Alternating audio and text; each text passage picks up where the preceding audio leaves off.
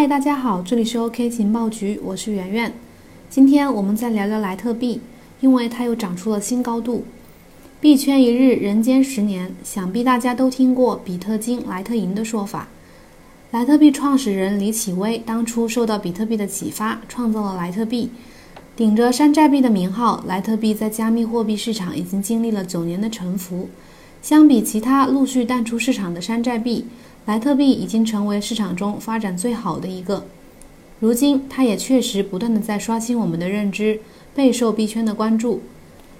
莱特币这几日的行情开启暴走模式，先在前天六月十日晚间急速拉升，短短几个小时从一百一十四美元涨到一百二十六美元，接着在今天凌晨至上午依次突破一百三十和一百四十美元的位置，达到一年以来的最高点。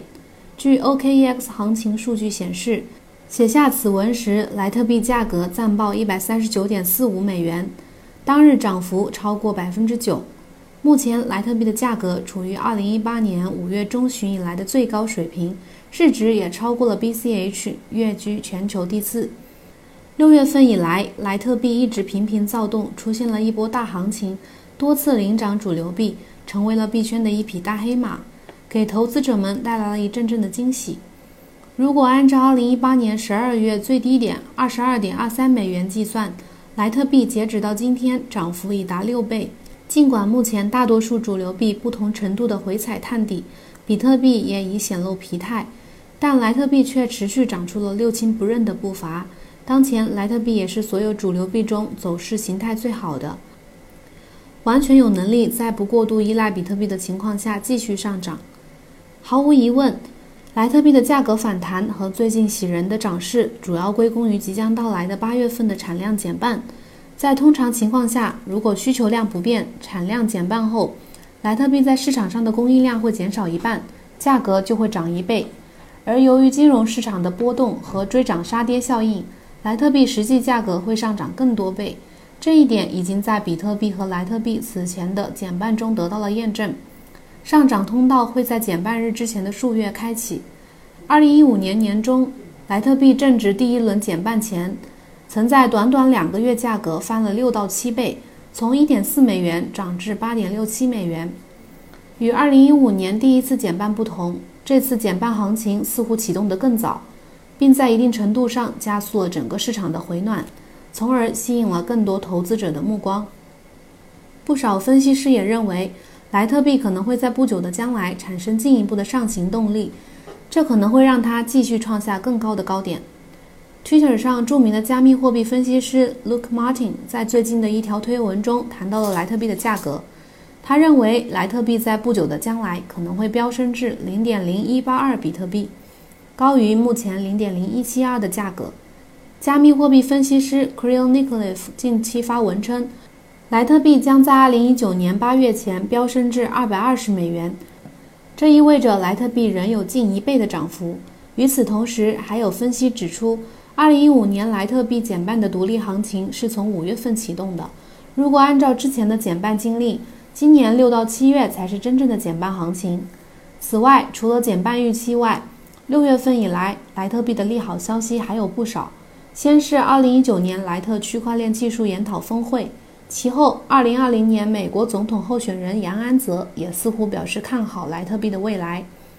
OKEX 也在上周举办了致敬莱特币减产的五十万空投活动，凡在法币交易区充值或交易莱特币，就能获得一定数量的等值 token 奖励。不知道你们都参加了没？说了这么多，关键问题来了：莱特币是否真如分析师们所说，会再创造一波大行情呢？我们从一些基本面上看看几个数据。第一，总账户数，伴随莱特币价格的强势复苏，莱特币的链上数据，尤其是账户数在稳步增加。莱特币总账户数的变化趋势虽然与币价、流通市值有直接关系，但其增长相对币价来说更加稳定和有节奏，说明莱特币的价值正得到越来越多新用户的认可。第二，交易数据。从数据上看，莱特币已然摆脱了熊市的束缚，链上交易数据呈上升趋势。第三，活跃用户，莱特币的链上活跃用户在四月和五月分别创下几个小高峰，总体走势良好。第四，挖矿算力，莱特币减半虽然会直接影响矿工的收益，但似乎丝毫没有影响矿工们的热情。莱特币的算力在六月十一日凌晨创下历史新高，突破四百万亿 H 每秒。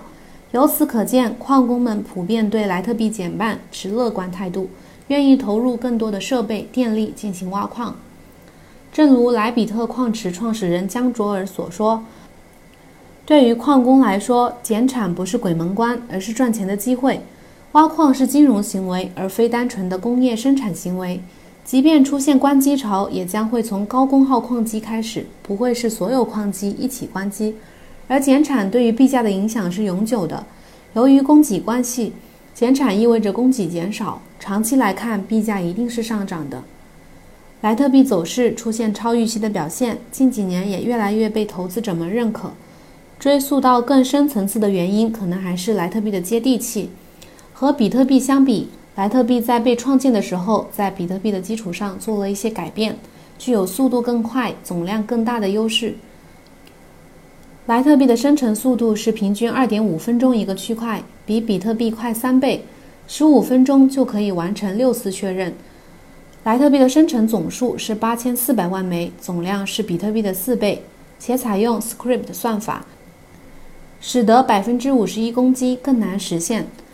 莱特币创始人李启威在最近的 YouTube 视频采访中聊到莱特币的处境和未来计划。他说自己曾在 Coinbase 工作期间也参与了莱特币的建设，并有一个共同的目标，那就是让加密货币更易于普通人使用。正因为莱特币更快的交易速度和更便宜的手续费用，使得全球的商家更愿意使用其作为商品采购和服务的支付方式。莱特币被一些人看作数字货币中的白银，而比特币是数字货币黄金。因为比特币有良好的存储价值，莱特币有良好的支付功能。每一个币种的产生和发行，只有当其进入实际应用领域，展现其价值意义时，在交易市场价格上一般也会有更突出的表现，同时也会提升其市场共识程度。这或许就是莱特币在本次集体回调事件中一枝独秀的一个原因。